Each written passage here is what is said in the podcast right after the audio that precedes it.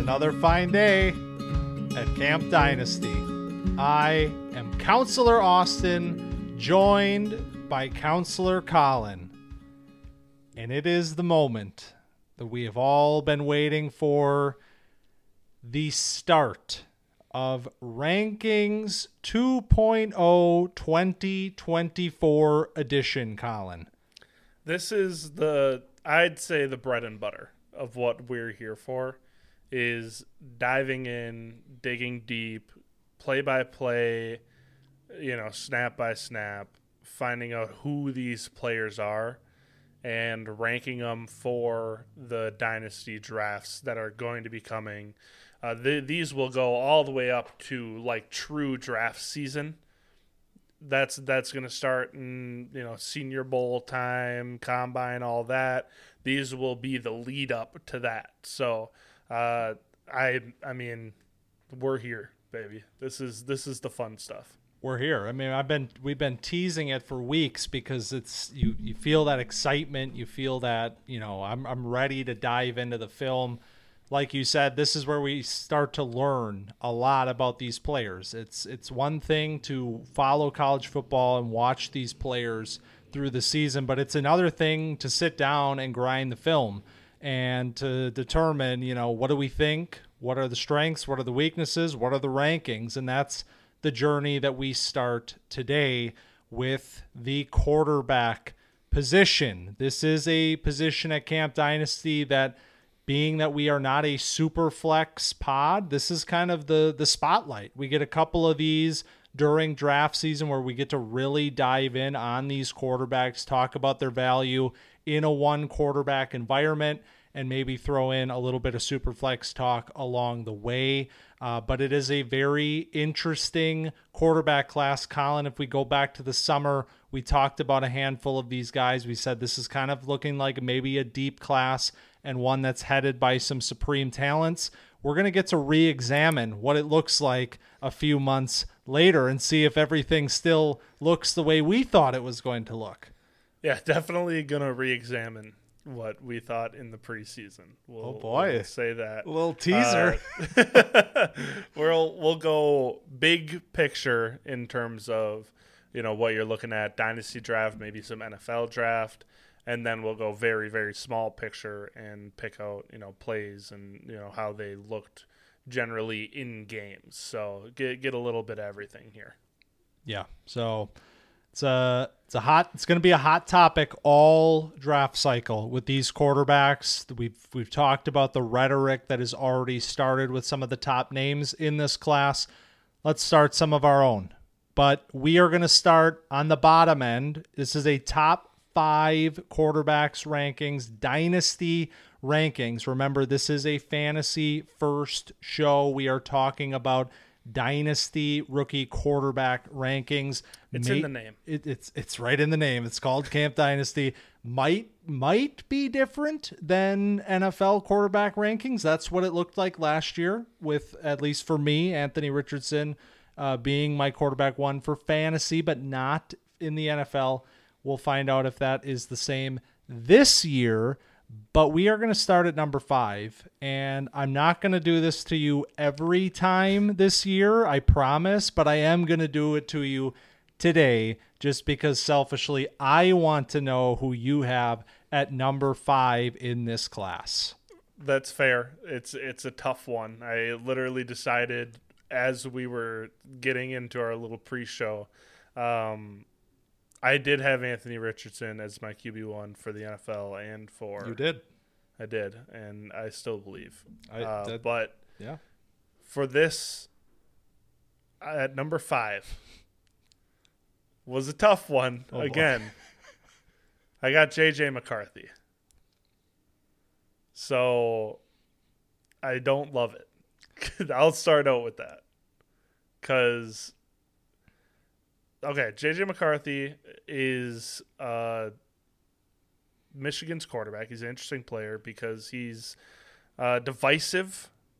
Some people think he's great, like he should be going top half of the first round.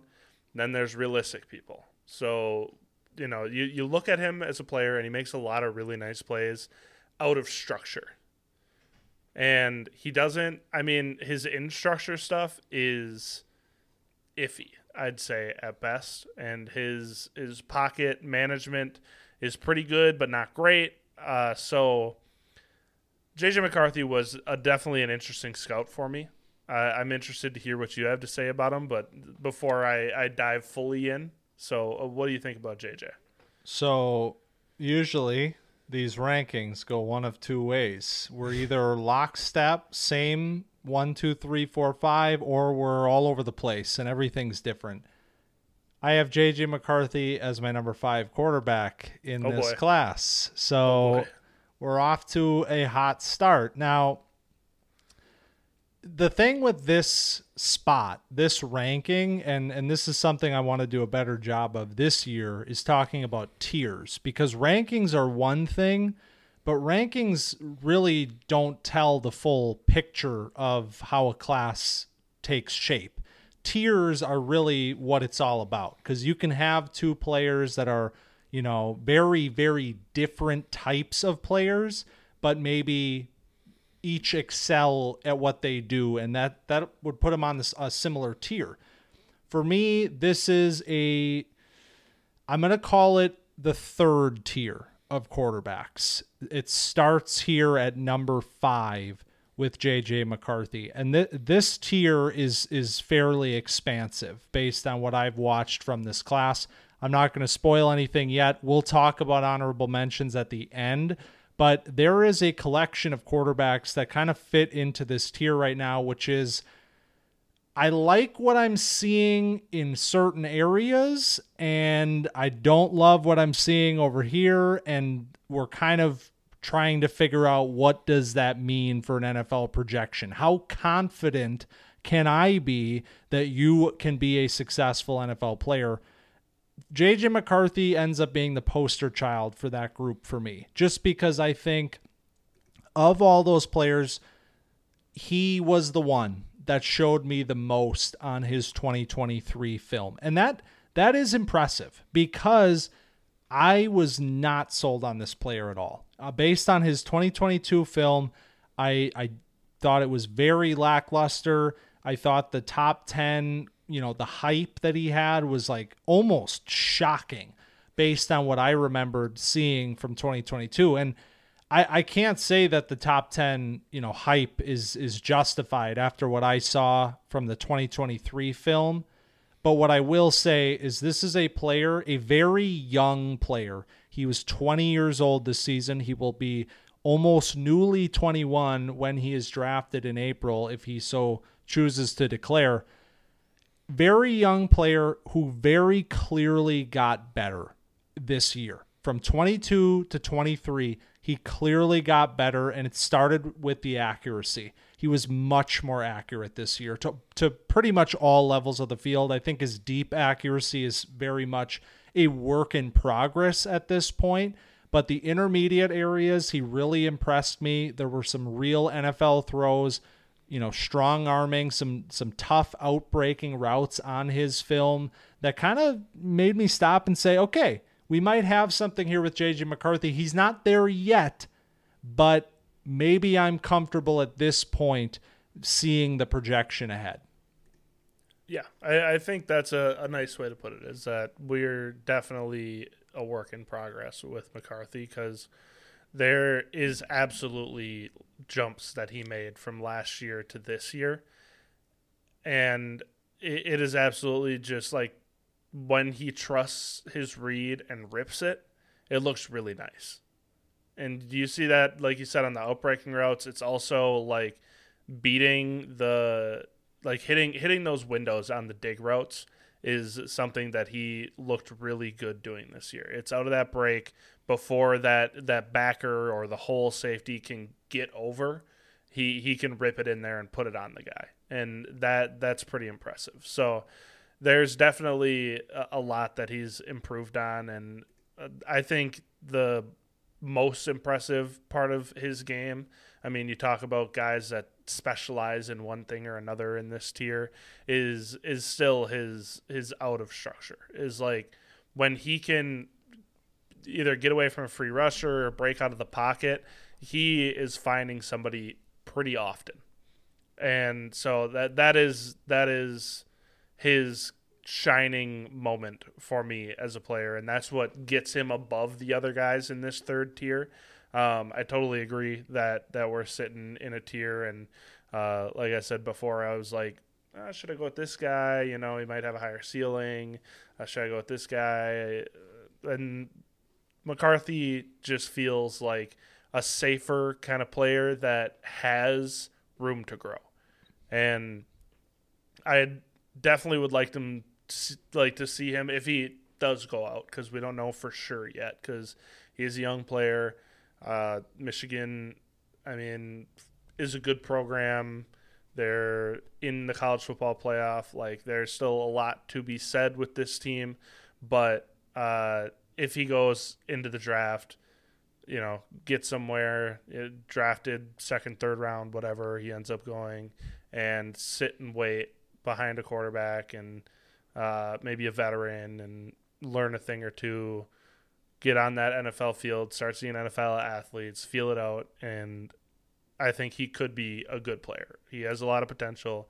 There's a lot of flashes that you see, and I just I can see a path to him succeeding.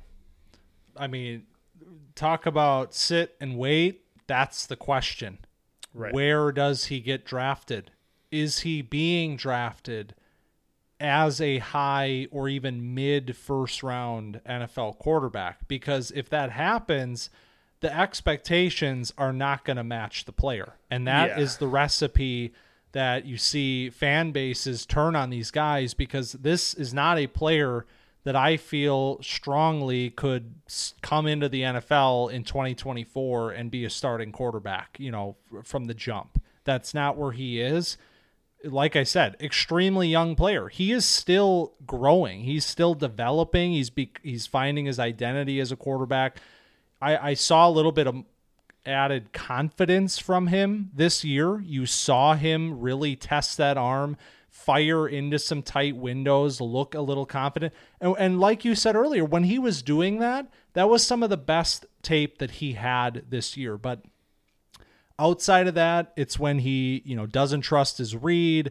He hesitates. He fires into it, in a, uh, you know, misses that timing route and fires into a tight window on the wrong side of it. Um, and the other thing that I have is, I mean, why didn't they trust him? That is that is a fair question to ask. I feel like because this is a player that had the 12th fewest attempts by a quarterback in all of college football with at least 300 dropbacks. When you talk about starting quarterbacks, this was one one of the the ones that had the fewest attempts. And there were guys in front of him on that list that missed time. I mean, guys like Jalen Milroe was ahead of him. but That was not a consistent starter. Uh, Tanner Mordecai missed some time with Wisconsin. I mean, there were names ahead of him that, I mean, they did not play the full season like JJ McCarthy did. So why did they not lean on him? Did they did they trust the scheme? Do they trust the run game that much? Or is it more of a, you know, maybe there's some limitations that they're trying to cover up with this player? It's a fair question to ask at this stage in the process, but um, yeah, I mean, he, he's an interesting guy. Like I said, this is a this is a, a third tier sort of situation where this is like a second round grade for me at this point in time with JJ McCarthy. He's also a pretty skinny player, and he I I just I don't like when he runs. I, every time I'm like, oh, what are we doing? What are we doing here, JJ? Because he tr- he's trying to make guys miss and trying to get some extra yards. Uh, he's not like super like he's a really he's a great athlete, but he's not a great runner. And I don't know. He's just I feel like he's doing too much you gotta you gotta get down. You know, we we talk about the the rushing quarterbacks, and JJ McCarthy runs a decent amount, more than you probably think, and he has taken some hits this year, and that is something that I would like to see him scale back a little bit. Is like, man, you are like just do what you're really good at, and that is you know bang off that back foot and fire it, and if not, buy some time until someone gets open. Throw on the run. I mean, he's very accurate on the run. I love his release. It's really fast, uh, nice and high up in the air. He's six two. Like there, there's stuff here, but there's a lot of questionable decisions. There's, like you said, he doesn't trust himself all the time, doesn't trust his eyes all the time, waits a little too often, buys time when he doesn't have to. Like, just use that newfound anticipation and that arm strength and the accuracy and just trust that it's going to work. And you, you got to fire. And so uh, I think with some added confidence and some good coaching, you could see good things out of McCarthy. Another year in college would do him wonders. I, I agree. But I just don't know if we're going to get it. So this is the player we have to evaluate right now, and right. we'll find out. And and by the way, I mean, the college football playoff, it, it's his opportunity. Big stage. It's his opportunity. I mean, he's been there before, but now as the one seed, go win that title. Go look like that guy. If they put a little bit more on his shoulders, let him rip it a little bit. If he gets if he puts some some good tape out there in these in this game or in these games, that might just be enough for the NFL to Yeah. fall in love with him a little bit more and uh, we'll see from there. But Oh, all right. T- t- takes burning a hole in the pocket. Uh, feels good to get that one out. Number four. Are we going to keep the streak alive, Collin? Well, next up, I've got Jayden Daniels, the LSU quarterback. Where do you got him? I do not have him at number four. Okay. I have him higher. All right. So, do you want to save it and talk about him when we get to your spot? Well, I'm assuming I, I'm making an, an inference. Yeah, I, I I think I, know where you have him ranked. Okay, I, he's at number three. Right. He's he's my number three. Okay. So let's let's dive into Jayden. Yeah, here. let's do it.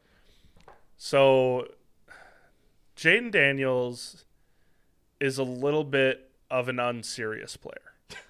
I I just want to I just want to seriously put that out there.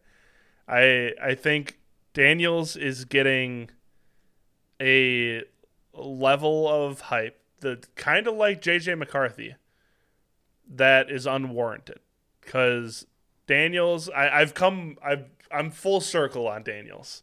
There last year I was like, man, Jayden Daniels is not a good football player. I'm not there right now, but I am not exactly where I was midseason where I was like, hey, maybe Jayden Daniels returning the corner a little bit. Because you, you watch it and it's man, he's not making tight window throws. He's you know, throwing to wide open guys a lot. I mean, you look at a lot of his work that's getting done, it's like Brian Thomas and Malik Nabers are unbelievable players. And that's a, a big part of what he's doing. Now, the real piece of this that translates to fantasy football is he's a damn good runner. Like he was that that's part of the reason that he was a Heisman Trophy winner. He had 1,250 yards on the ground. Like he is a very good runner. So I'm going to focus on his passing because he is a quarterback first and foremost, and that's what's going to get you on the field. And he he throws a nice deep ball. And if he's throwing to open guys, it looks really good. He's rarely moving off his first and second read and then throwing it. It's it's often one two tuck and go, and that's what leads to those rushing yards. When he's sitting in the pocket and diagnosing, which he can do, like he has a vision to do, he can go through these progressions. He just chooses not to because he's so good with his feet. And when he does go through his progressions, it it looks good. Like I'm like, wow, this is a this is a good quarterback, and that's you know it, he has a lot of potential. But it's just more often than not, he's choosing to drop his eyes and go. And another thing, same as JJ, stop taking hits, man. Get on the ground. Holy hell. What are we doing? You're another like small guy, 6'4, 210. Like this is not a big guy. Why are we taking so many hits? So uh, you know, maybe 1,200 yards is still good, you know, on the ground. Save those 50, slide a few more times, go out of bounds a few more times. Uh, and I just want to, like, go through the progressions more because when he does, it's like, hey, this is good. Yeah, Jayden. But oftentimes it's like, one, two, drop my eyes. I'm going because I, I know that I can go get like six yards because I'm going to lower my shoulder and carry this guy like two. So, uh, yeah, Jayden Daniels, what you got for me? Well, I I know you probably didn't mean it like this, but you completely undersold the two things that Jayden Daniels does at an, an unbelievable level. Oh, the the deep balls and the rushing? Yeah. Like Oh, he's pretty good at this. Oh, he's got a pretty good.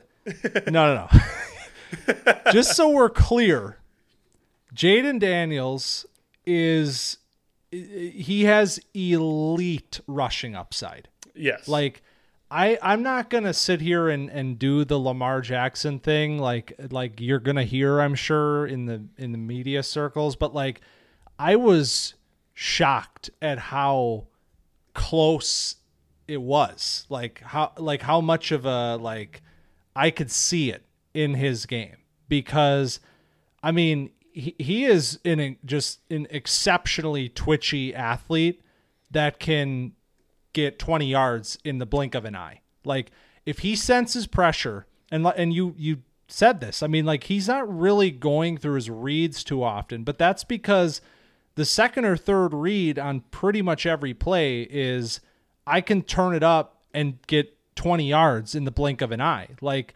he's he's looking to his spot and if it's not there, boom, I'm gone. And he can get away with that because he is so explosive and so fast. It's unbelievable. And he can get into open space and make people miss. So he's got that trifecta of the rushing upside where you you kind of sit there and say like, yeah, this is a this is a fantasy superstar in the making if if it all pans out, you know, and I'll get to that. It's not all perfect, but the rushing upside is is unbelievable.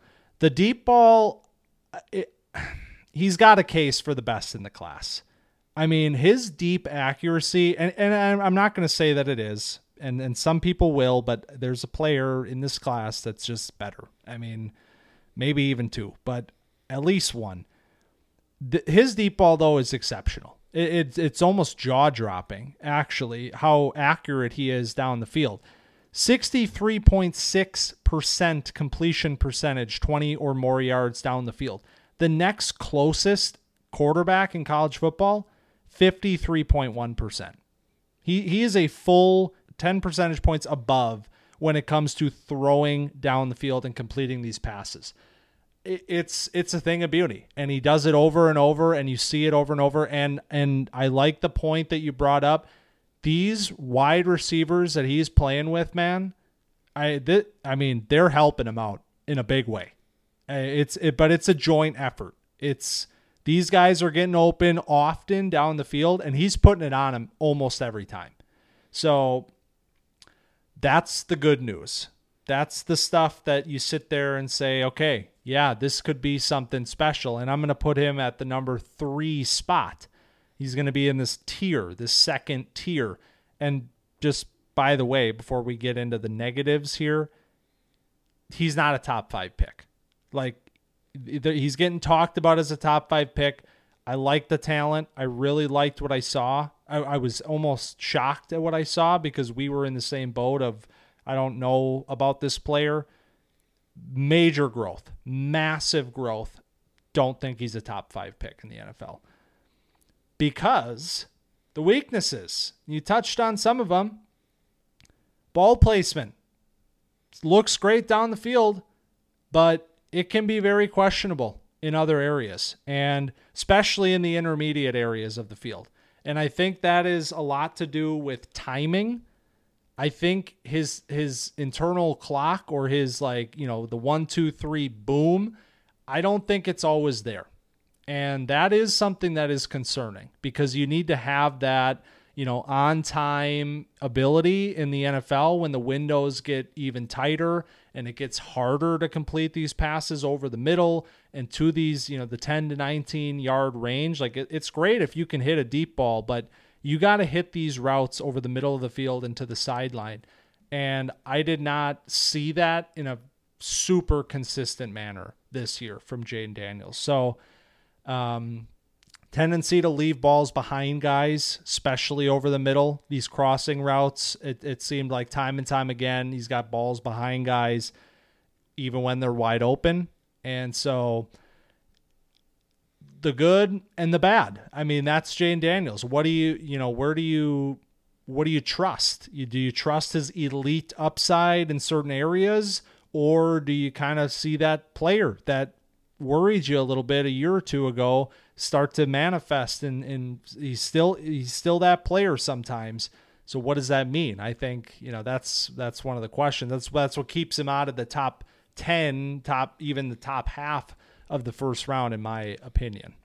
Yeah, I think this is the the first time that I've like felt out of sync with you.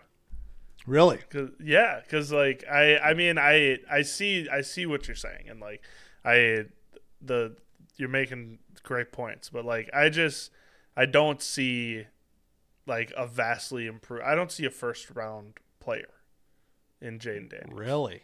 Yeah. Like I I I wouldn't feel comfortable with having him start year one. I wouldn't have him like I don't know. There there's a lot here that I feel like is not like NFL ready. And he took a step forward this year. That's that's absolutely true. And there's definitely growth that he could make and there's traits here that are attractive and that would be very good for fantasy and that is the the rushing but it, it just feels like there's a, a timing thing here that that really matters to me where you're he's looking down his receivers far too often and it works out for him like i said because he has very good talents at wide receiver uh, he he can progress and he has it in him and he shows it, but it's few and far between. And then he's, I mean, the stuff that he's pulling off in these games on these runs, I just don't think will fly in the NFL. Like I, I don't think that he's going to be able to against a, a serious D coordinator that's scheming for a mobile quarterback I, I don't think that he's like he's not going to get loose like he he was throughout this season. I, I don't think that's going to happen. Well, hold on a second. I okay. The, the man that had Anthony Richardson as his quarterback one. Yeah, I think Anthony Richardson was a completely different runner. Well, he's than, a brick shithouse compared well, to that not, not meaning. I mean, like the way the way Jane Daniels generates a lot of his scrambles is like doing almost it, it, it seems like Cam Newton on that one Patriots play where he's like dancing around back there and like making guys miss. That's Jayden Daniels. And that's awesome. But you you can't do that like five times a game. And it feels like that's what he's doing. And I, I just it's it's great and it, it looks awesome because it works a lot of the time and like you watch the Florida stuff and it's like oh my god like this guy is the fastest player in the world and I just I just don't think that it translates to an NFL play style. So Man, I mean, if if this is our first major disagreement, that's a big okay one. That's that. a big disagreement right there. Yeah. If there's one area of his game that I feel so confident about, it's that he is an elite runner at the NFL level. Uh, the passing, you you could easily talk me into the the passing needing a lot of work, and he might, you know, it, he, it does, and it does. I I, yeah. I fully admit that. Like I I I see this like my number three ranking is reflective of this being a fantasy ranking. Like he would not Right. be my number three in my NFL rankings right now. My number four player, who I'm assuming we're going to talk about shortly, would be Yeah. my number three player. So Right. let's talk about him maybe. Well, let's do it. I, I'm good. I got my my feelings. I love. You know what, man? We needed Daniels. more of that. Last year was way too. Kumbaya. Yeah. It was too That's nice. not how this works. Yeah. Uh, Michael Penix. Yeah. Let's talk about him. So Penix is uh, the rightful Heisman. Wow. uh, Washington's quarterback. Uh, had a, a fantastic season this year. Um, I mean, they're going to be also in the college football playoffs. Talked about JJ McCarthy earlier. Penix headed this this electric offense to the college football playoff, and I saw uh, before we like were were diving in. I saw a guy who's like, yeah, Michael Penix is a lot like Tua, and I was like, okay, it's just because he's left-handed. Let's not do this. And then you look, and it's like, okay, you know, I I could see it a little bit. Now Penix doesn't have the pinpoint short accuracy that Tua has, because Tua, I mean, is an outlier in terms of ball placement. Like he he is so good, but Penix throwing the ball is like a, a gunslinger. Like he can make every single throw. He can put it on all these guys. I mean, you have these weapons that we lauded all season. You know, we talked about Odunze, we talked about McMillan, talked about Ja'Lynn Polk, and I mean, he is making things happen. He's hitting these guys in stride every time. Uh, the the accuracy is unreal. The pocket movement is really nice. The arm strength is great. Like he has one of the best deep balls in this class. I don't know if he was the one you were referring to, one of the two that you were referring to earlier, but I mean he can he has a beautiful deep ball that lets a guy get underneath it where he puts enough arc on it and it just soars through the air. Uh, so I mean he's a pocket quarterback though. There is next to no rushing upside. It doesn't seem like, and that's due to an injury history. Like he has had leg injuries. Like he just does not move, and so that is a one thing that would concern me about an NFL upside is like, or a fantasy upside, or an NFL upside in general, is that I don't know if the NFL wants a guy that's not going to be able to like get out and run. So uh, that's why the Tua thing kind of comes full circle, is because Tua is a statue in the pocket. He doesn't run very often. Like he'll make a guy miss, he'll move a little bit, get off his spot, but he's not running. Neither is Penix. So, uh, what do you what do you think about Michael Penix? Yeah, I mean, I I 100% agree, and I mean to be quite honest, you could you could run back everything we said about him this summer, run it back, play it again, because to me, this is the same player from 2022 to 2023. He's the same guy, and it makes sense because he's 24 years old. I mean, he, he's gonna be he will be 24, like pretty much as soon as he's drafted. So this is a this is an older player and I think the upside is very limited. I think what you see is what you get with Michael Penix. Now, that said, on pure passing talent, he is a he's a slam dunk in my opinion. Like as a pure pocket passer, he does everything that you want from a quarterback. He can throw accurately to all levels. He's got a big arm. He shows it off. I mean, intermediate and deep stuff in this air raid Washington offense, it's it's constantly on display. I mean, you can you can see him throwing to these and again, he's got a good cast of receivers here, but Penix elevates that group with his ability as a passer. I mean, 33 big time throws from Penix. That was one shy of Drake Maye, who I mentioned last week, led all of college football. He was right there in terms of these big NFL caliber throws down the field. Another thing that I like about Penix, despite the fact that he is a limited improviser, I mean, he's not really going to do much for you outside of his work from the pocket.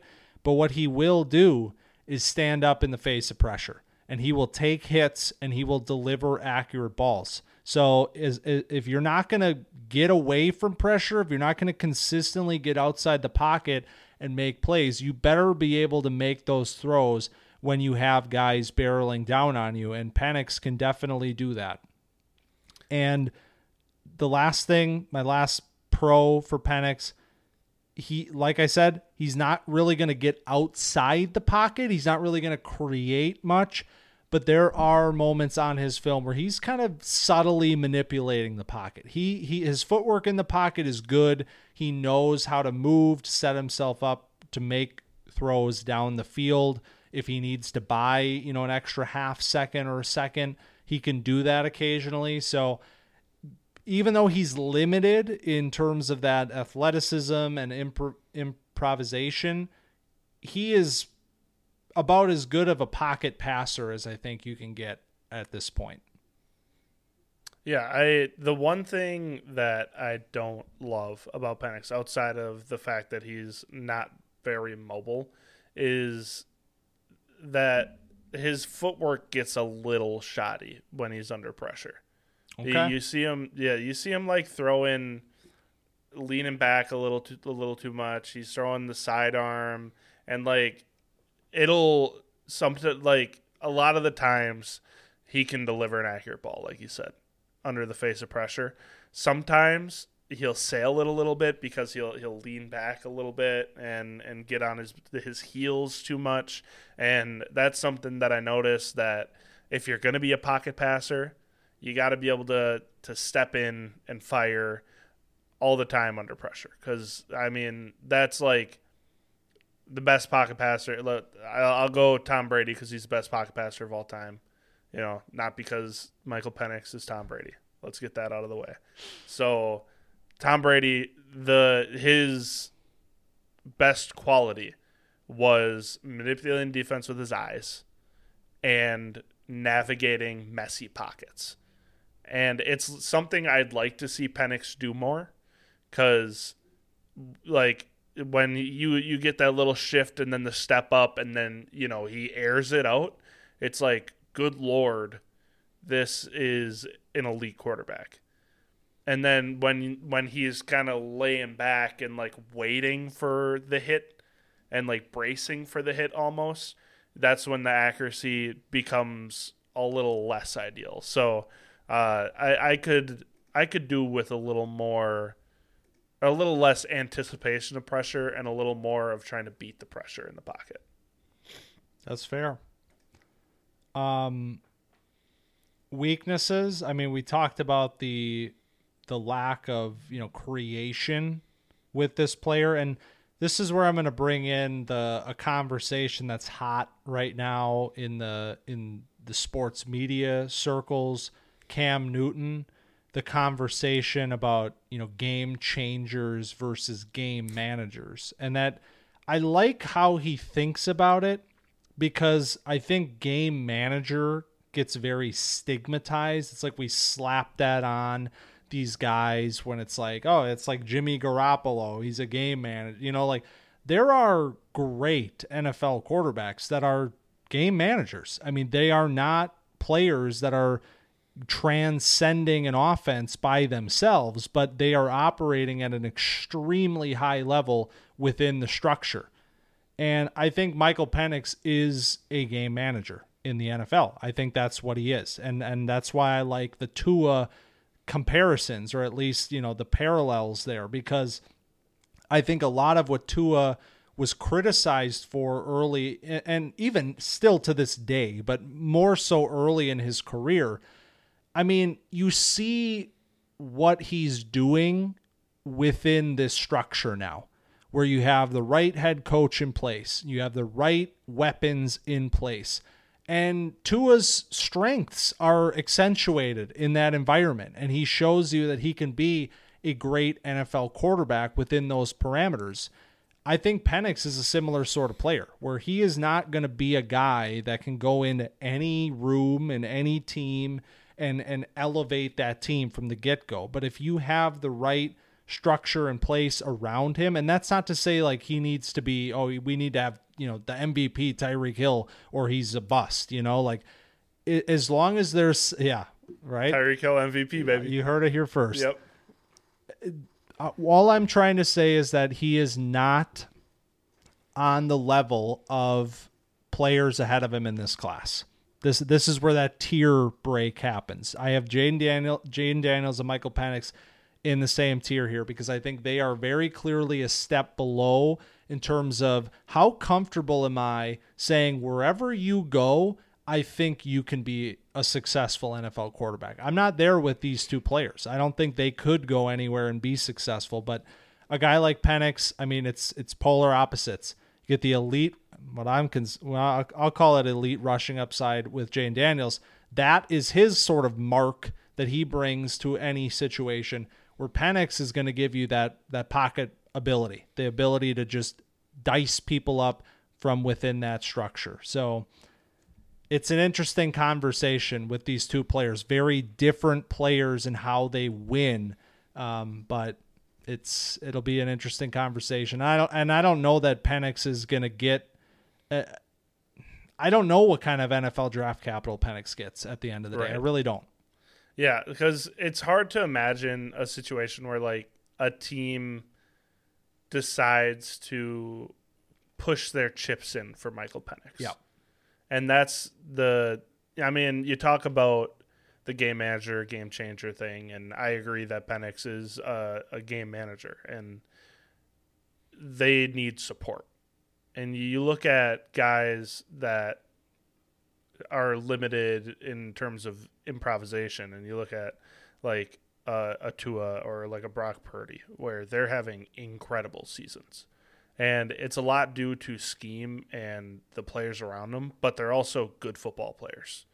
And Penix is exactly that. But like, is an NFL team going to look at a 24 year old prospect and say, I'm going to, you know, surround him with elite talent and, you know, build my team around this guy that may not have a lot of room to grow?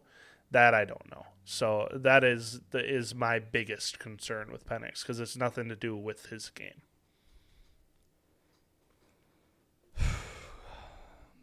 Should we move on? It's I think it's time. Here we go. Number two quarterback in this class. And I mentioned that it's a tier break for me, and I mentioned that there were three tiers. I have two players in my top tier. Mm-hmm. Do you agree with that? I do agree with that. I I went into this a little closed minded almost, where I was like, this is signed, sealed, delivered, one player at the top, and then another player, and then everybody else.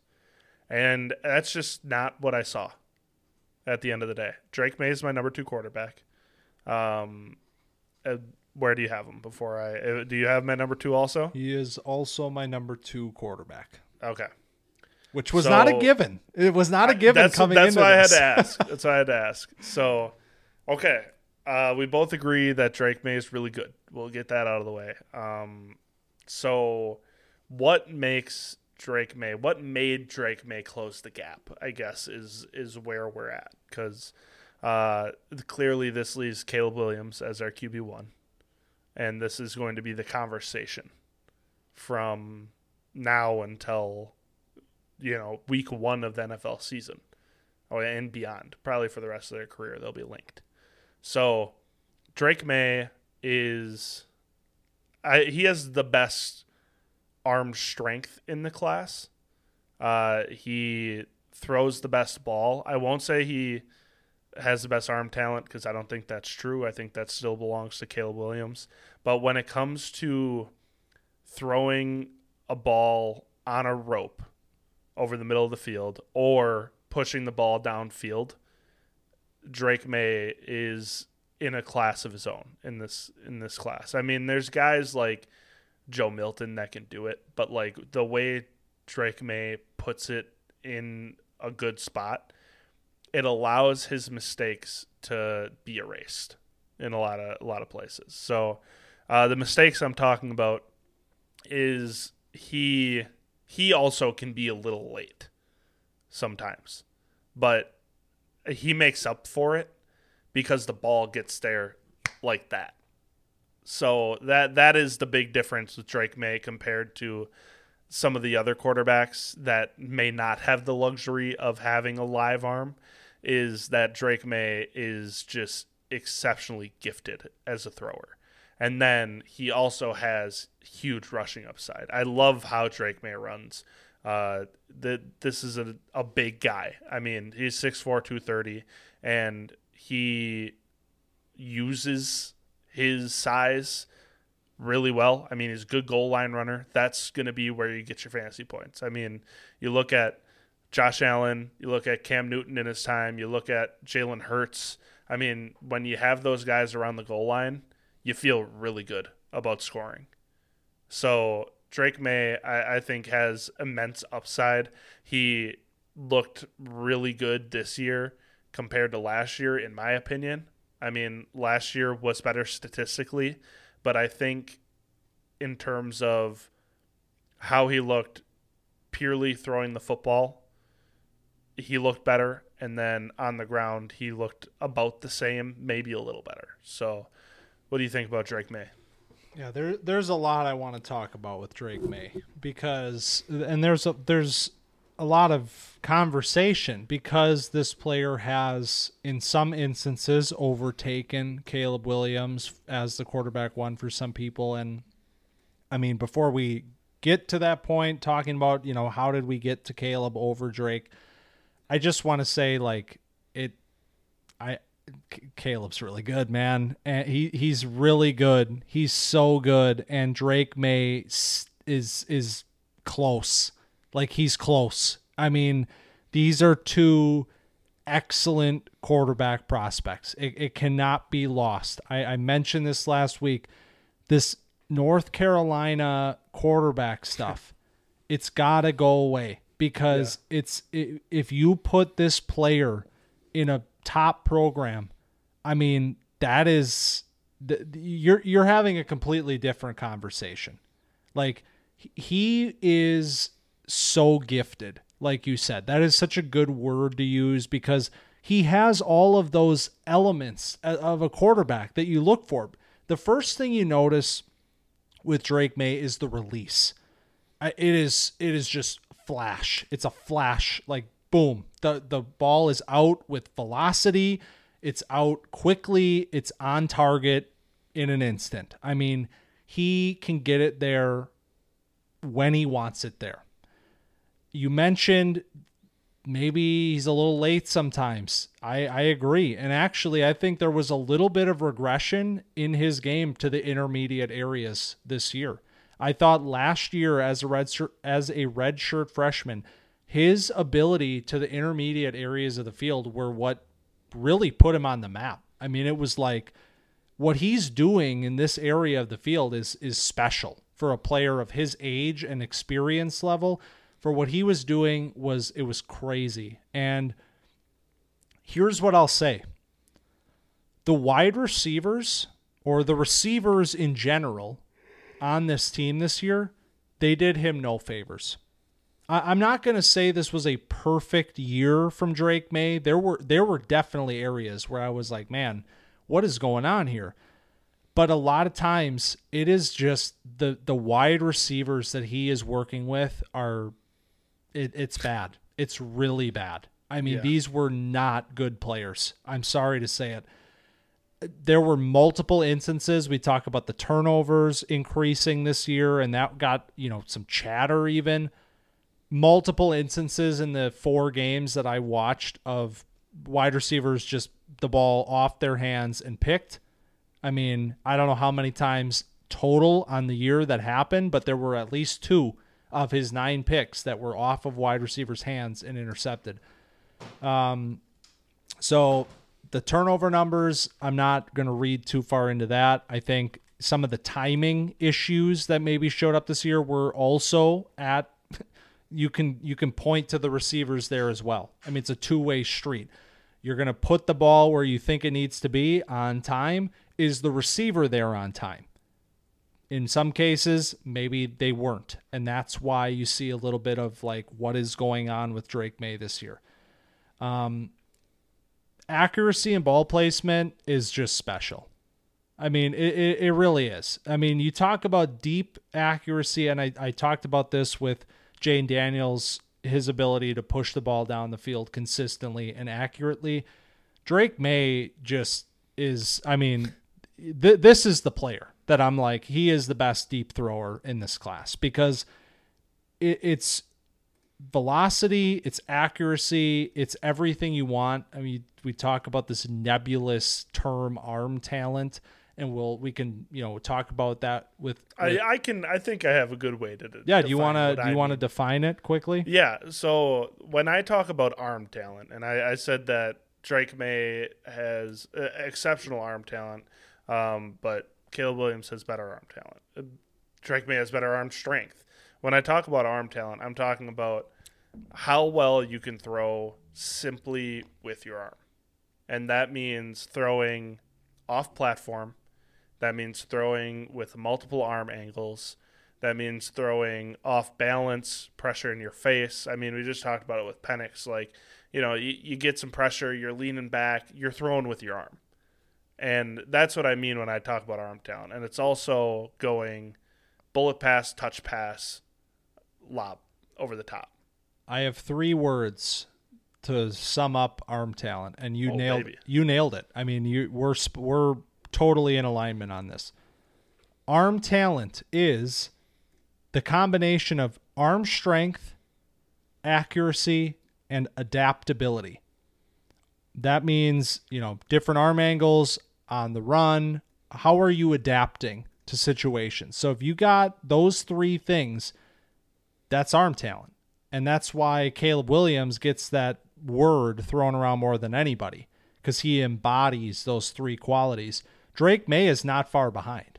I mean, his arm talent is exceptional. His ability on the run is unbelievable. Yeah. Accuracy on the run is is incredible. He can vary his arm angles as well. You see that, you know, there's plays where he is like rolling left and finding guys right and putting it on them yeah. just on the spot. I mean, like this is a really special player and i just i want to emphasize that because i don't know that it's being like i, I think like guys like Dane Brugler come out and say, This is my quarterback one in the class. And everyone says, Oh my God, it's fucking Mitch Trubisky again. Why is he going ahead of Deshaun Watson?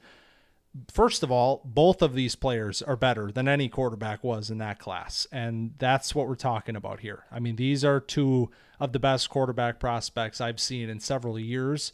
And uh, yeah, Drake Maye, a- incredible player. Yeah, I I totally agree. I I think that it's it's lazy is what it is. I mean, to to sit here and and do the helmet thing and say like, oh, the Bears can't take Drake Maye because they took Trubisky. Like I understand if you as a Bears fan want to feel that way, but that's not a real thing. Like you that's not real analysis. You you got to look deeper and Drake Maye is a better player today than Mitch Trubisky ever was.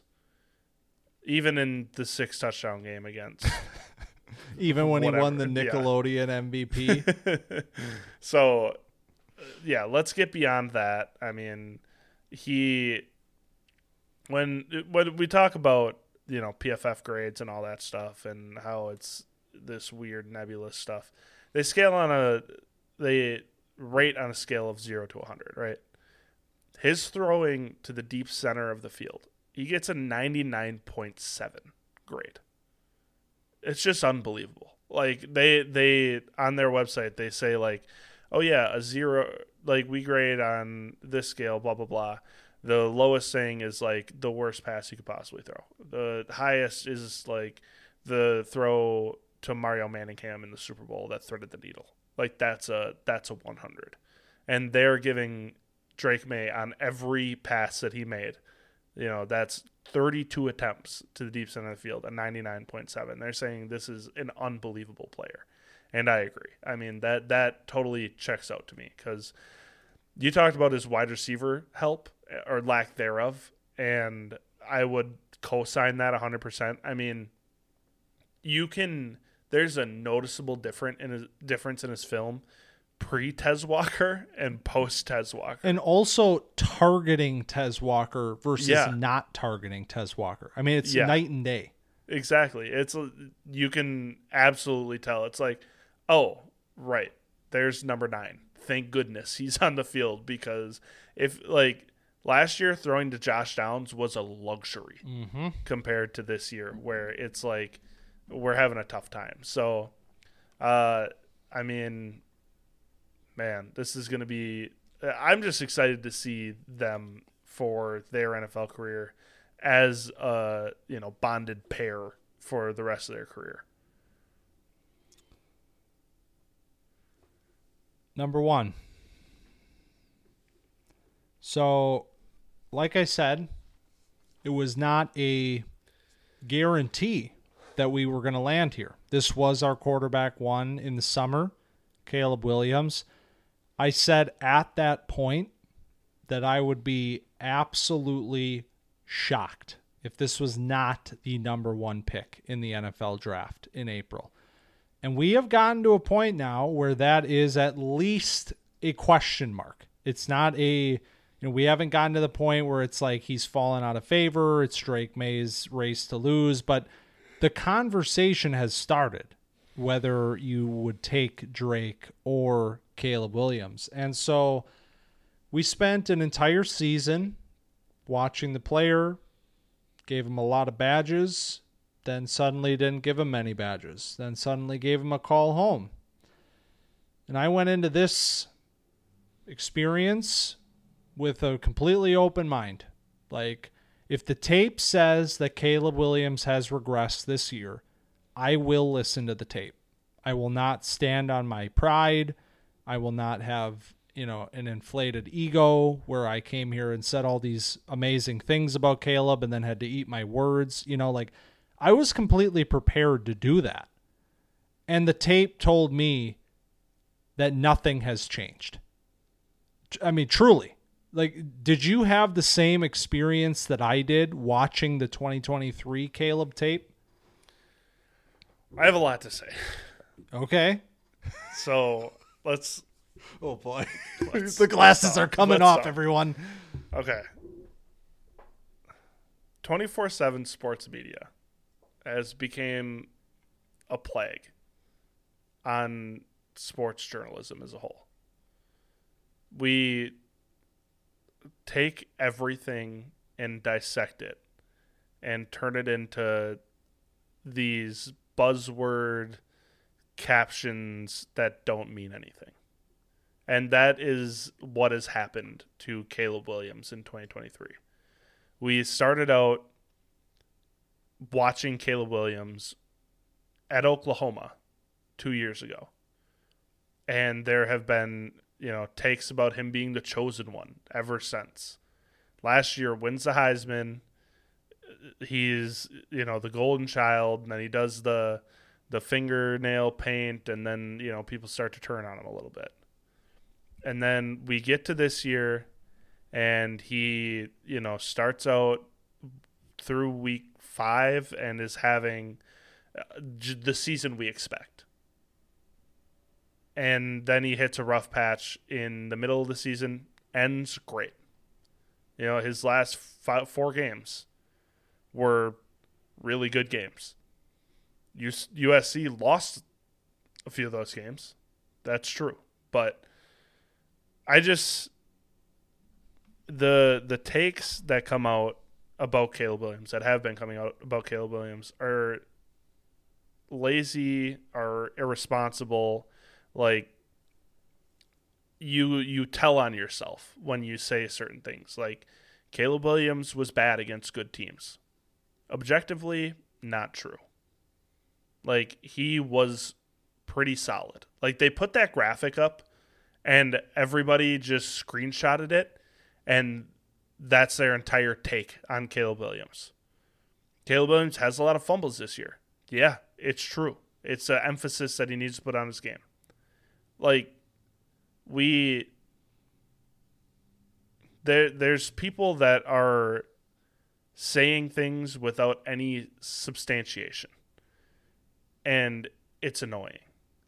We need to get under the hood and figure out what's going on because if you watch like the Notre Dame game, which is his worst game, you will see a lack of separation from these wide receivers that's hard to watch. These are when when his wide receivers like have to go against real potentially NFL caliber corners in man coverage it's just impossible for them to get open. And then the blame gets deflected on Caleb Williams, which naturally happens. That happens to quarterbacks all the time in the NFL. But we can't just say he's a bad prospect because of that. So, does he have some knucklehead plays? Absolutely.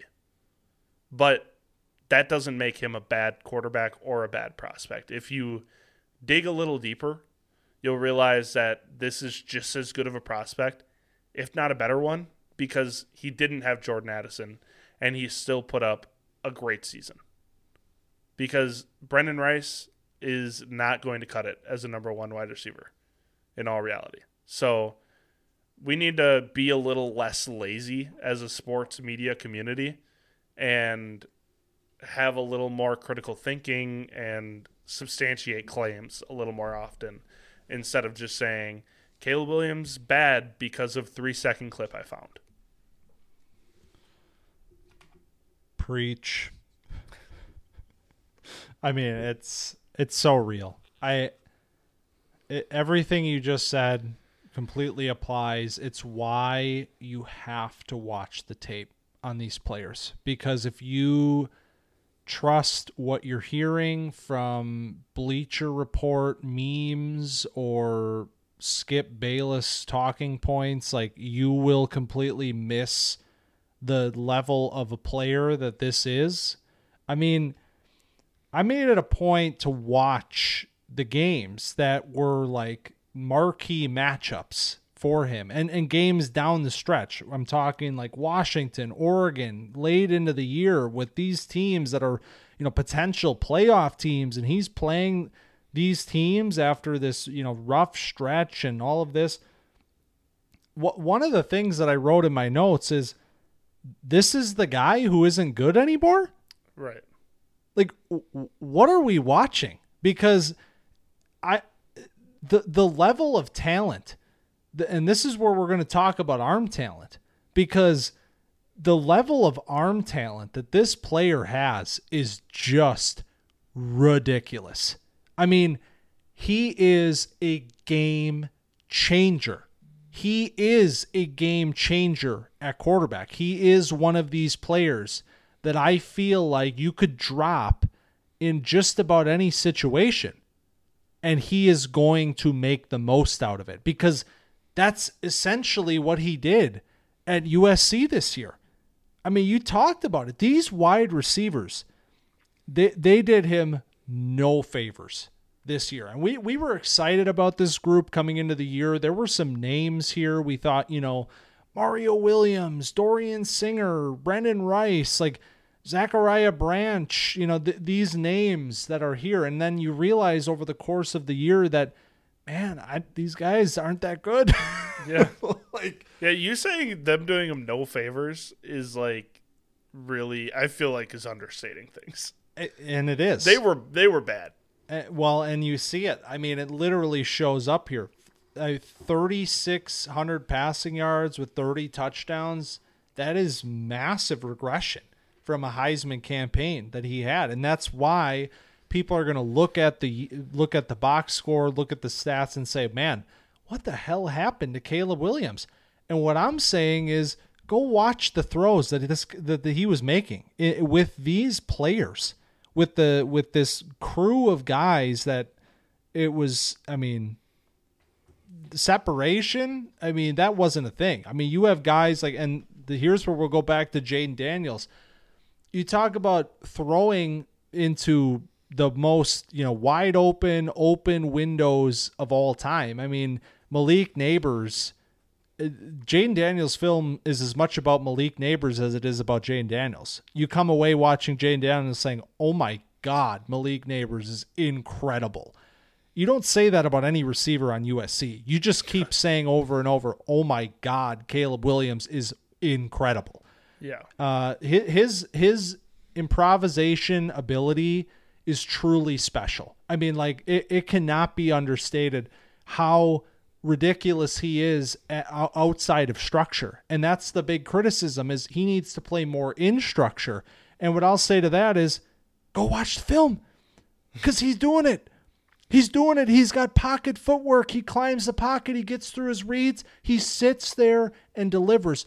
When he needs to escape, which is often, which was often because he didn't have open guys downfield. The offensive line wasn't uh, towards the end of the year. They had some they had some problems blocking for him. He's getting outside. He's trying to create. He's trying to let these guys get into open spaces because they can't separate on their routes that's when these amazing plays happen. And then everyone says, well, he can't do that. He can't do it in structure. Well, there's a reason for it. And what is he doing? What is he doing with these players? I mean, it is, it's, it was shocking to me. It was literally shocking to me to watch Caleb Williams 2023 film. I went in expecting, man, we're going to see some regression. I got to figure out what's going on here. I saw almost no regression. I saw almost nothing that concerned me at an extremely high level outside of the fumbles. If you're going to play hero ball and you're going to escape and you're going to run away from guys and you're going to try to create, you have to hold on to the football when things are getting messy. And that was something he didn't do this year. And that was the big fatal flaw that he had this year was the 16 fumbles. That's the number that holds him back. But that's it. That's literally it. Take care of the football when you're deciding to go full Mahomes and create outside of structure. Hold on to the football, and we're we're talking about one of the best quarterback prospects in the history of the NFL. Yeah. So I want to talk about the regression because that that's going to be a big key point on Caleb Williams' scouting report that's going to be happening until draft day. So when you talk about 2022, he had 334 completions, 502 attempts, 66.5% completion percentage, 4,539 yards, 42 touchdowns, 5 interceptions. Very good. You look at this year, he only had 268 completions, 394 attempts, so 68% completion percentage, which is better. Uh, 30 touchdowns, five interceptions. So you you look at rather than you know the the raw numbers, which I mean I get if you do because you know more numbers better, more yards better, more touchdowns better, less interceptions great. But when you look at the fact that he dropped back 113 less times this year uh, and had a better completion percentage, and then ended up with 900 less yards. But on top of that, so he dropped back to 113 less times, still took five more sacks this year, and had less time to throw. This was a worse offensive line, which is why they tried to establish the run so much. They also had Marshawn Lloyd, who was good this year. We talked about him a fair amount they ran the ball a lot more this year, and that shows up in the stats too. So Caleb Williams working with a worse wide receiver corps than last year simply due to the fact that Jordan Addison is not there. We see the kind of talent Jordan Addison has in the NFL right now. We see how good he is. He was a Biletnikoff winner coming in. He was good with Caleb Williams. He's I mean, been the de facto number one since Justin Jefferson got hurt and has looked great for the Vikings. Like, that's a good wide receiver. Has nobody near the caliber of talent of Jordan Addison this year. He loses that, and then the O line gets worse, and there's a higher emphasis on the rushing game this year. Like that is the regression right there.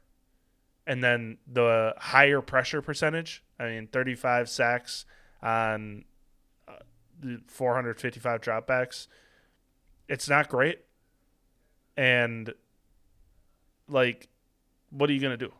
He's trying to buy more time because his guys are not open at the top of his drop. It, you talk about him being bad in structure. What does that mean? Well, because in structure, in structure means him throwing the ball when he hits the back foot. Do you want him to just throw an interception? Because he could if he threw it on time to his first or second read because they're not open. Just go watch, literally go watch every snap of that Notre Dame game. It's sickening the amount of times where he's at the top of his drop and everybody's blanketed.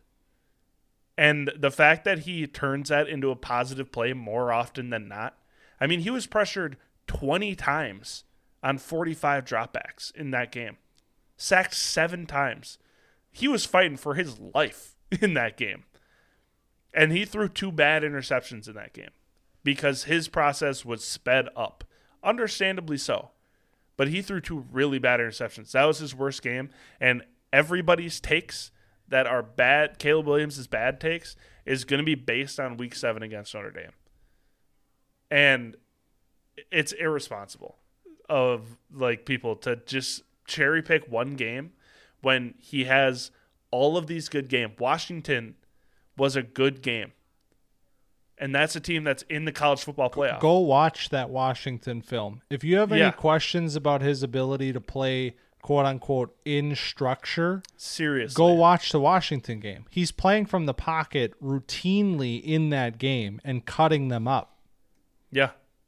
So I just, as soon as you tell me that you think Caleb Williams is bad in structure or he's bad against good teams, it tells me where you're at.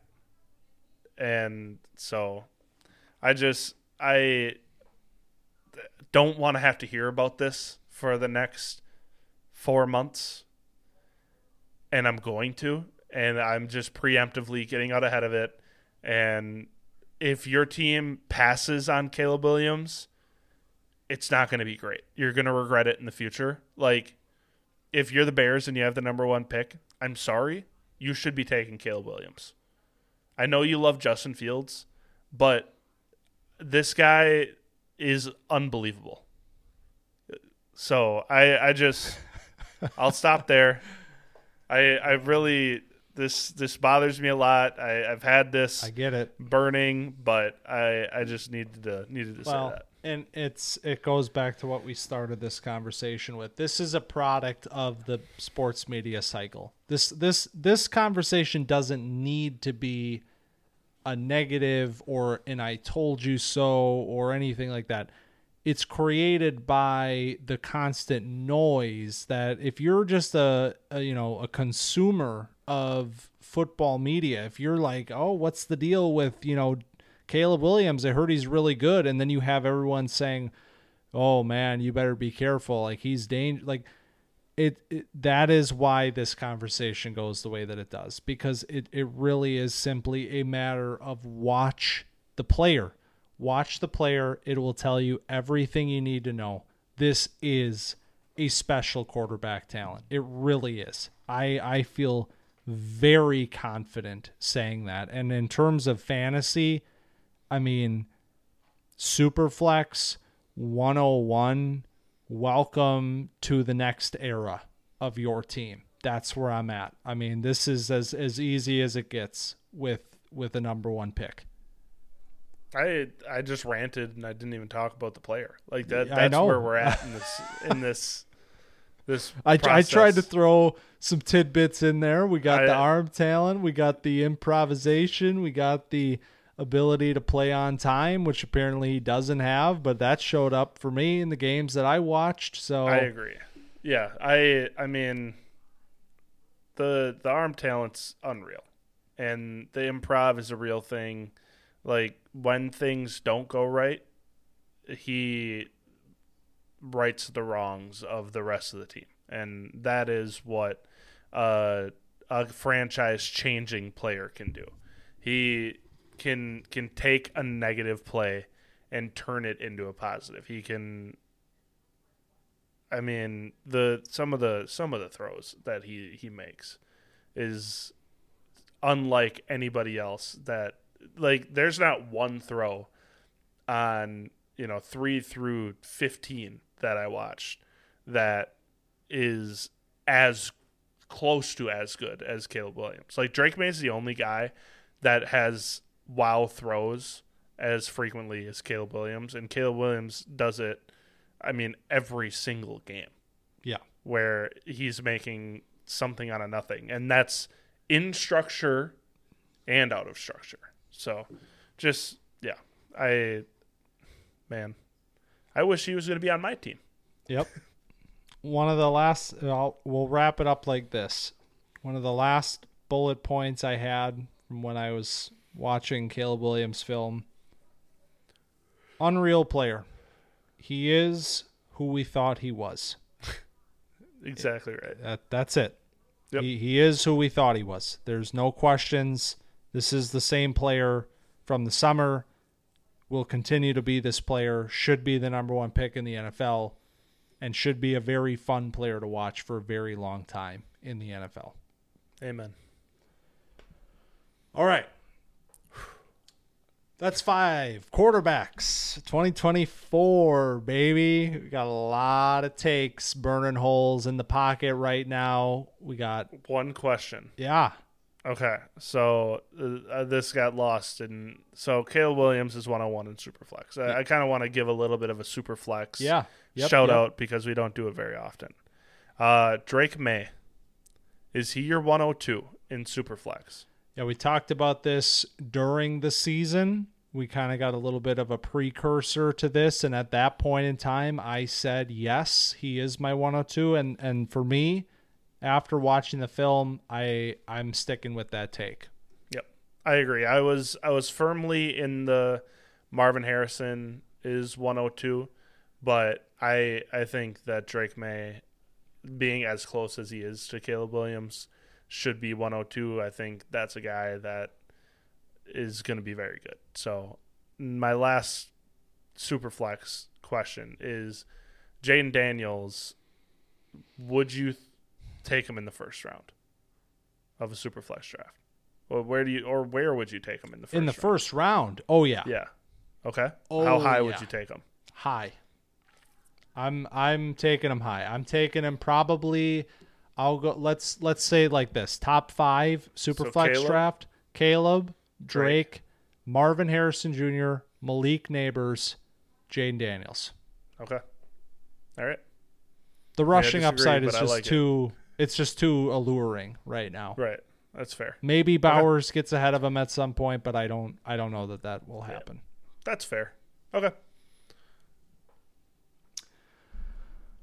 Man, that's crazy. Yeah. We we've made it. made it. Rankings 2.0. Uh there's a lot of quarterbacks in this class though. And Yeah. we, we can go back all the way to the beginning of this conversation where I talked about this tier of guys that JJ McCarthy is a part of and they they did not make the cut on this list. Are there any quarterbacks that you watched that you feel particularly inclined to shout out right now? Okay, so the the one that I was talking about earlier, I said it's it was between JJ McCarthy and one other guy. And the other guy was Joe Milton. Really? Yes. So I I know. Just just let me cook for a Okay. Cook. Yep. So Joe Milton is a very, very unfinished player. But he's man, that arm the arm is so good. It it I can't stay away from it. in the summer, and we're we're staying here Uh, right now. we we made it all the way here and I'm like, man, I can't I can't not like Joe Milton's cannon. And uh he can also run. I love I love how he runs. Um, so there's just like he's alluring to me, and I, I can't I can't I can't quit Joe Milton.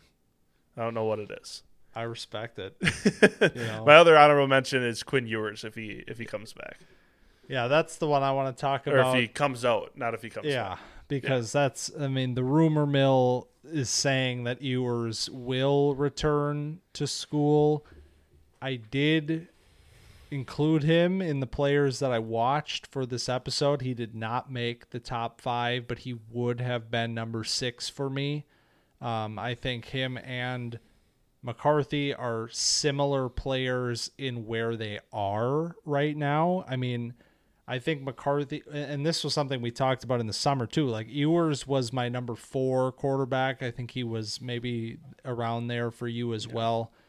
Um, and that was with the caveat that it's a really, really young player, and I think he's going to grow this year, and he did. I mean, he really did, just like McCarthy did. They both grew as players this year, but Ewers still leaves something to be desired right now. And uh, and like McCarthy, I mean, the playoff will be his opportunity to really show, you know, what he's got and what he has on a big stage like that, but I do like that he is likely to return to school. I think that's going to be really good for him. I think he can come in to 2025 as one of the top quarterbacks and really earn that ranking unlike this year where it's a lot of projection with him where you're like eh, well he's not there but we can we could maybe get there someday let's see him get there for next year um my number five quarterback coming into the season was jordan travis i still really like jordan travis the leg injury is so heartbreaking on so many levels. Like, I hope it doesn't affect him long term. I think, you know, it will most likely affect his NFL draft capital, but I still see a player that is dynamic and accurate across the field. I think, you know, some games better than others. Wake Forest, he looks like maybe a first round quarterback. Pitt, he looks like a third round quarterback. You know, like it's it's inconsistent there, but I I like the player a lot, and I I hope that he gets a chance to to show what he's made of. We've seen this year that these backup quarterbacks or quarterback NFL quarterbacks like there's there's a lot of opportunities to be had, and I think he's a player that could seize one of those opportunities the last name I want to bring up just because it is a player that's being discussed maybe even in first round conversations is Bo Nix.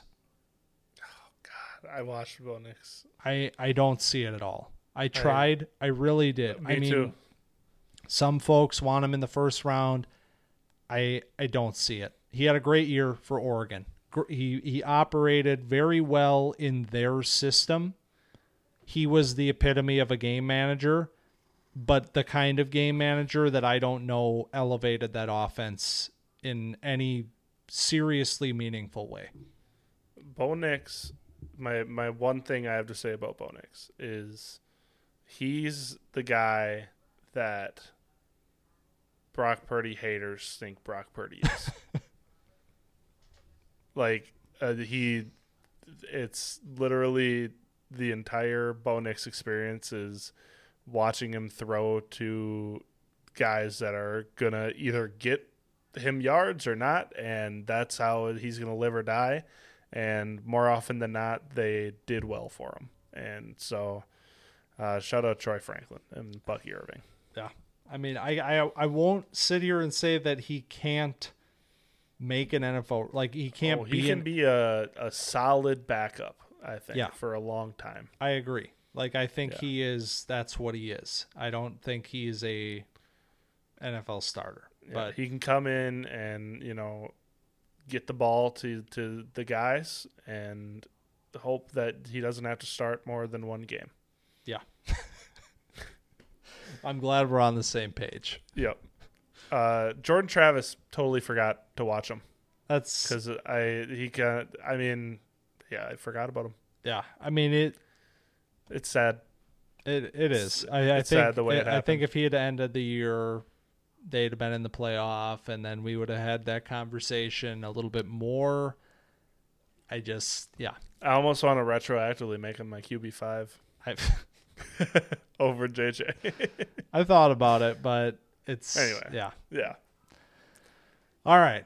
That's 2024 quarterbacks 2.0 and the fun is just beginning because while quar this quarterback group is very fun, deep, there's names, there's elite talents and all of that. The positions that we make our money in non-superflex leagues at least are the ones that we have coming up and it starts next week with running backs.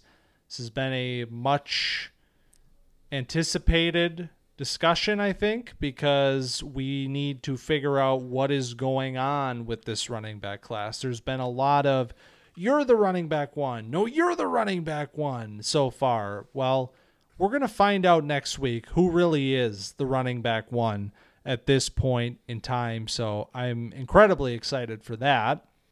Well, and that's coming out on Wednesday, just so everybody knows. Yes, Because Christmas, we normally record Mondays.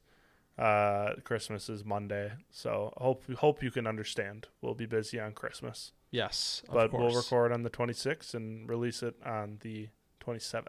yeah, back to back Wednesday releases for us. It's the holiday season here.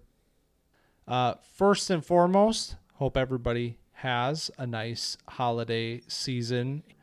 Um, if you enjoyed Quarterbacks 2.0, baby, find us on X, formerly known as Twitter, at camp underscore dynasty, and TikTok at camp dot dynasty, and also subscribe to our YouTube channel where video feeds of the pods are going up every single week. And shout out to anybody who has checked out the YouTube channel or the TikTok channel in the last few weeks. We see you and we appreciate you. So thank you for that.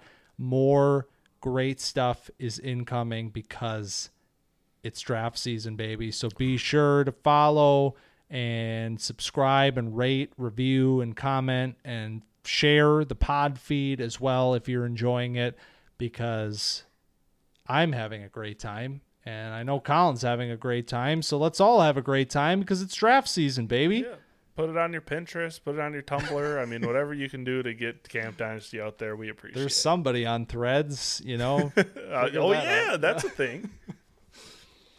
Re rethread it. yeah, sure. Mark Zuckerberg, whatever, man. All right. Well, like I said, hope everybody has a great holiday, and we will see you next week for Running Backs 2.0, baby. It's going to be a blast. Thanks for stopping by Camp Dynasty this week. We'll see you next week.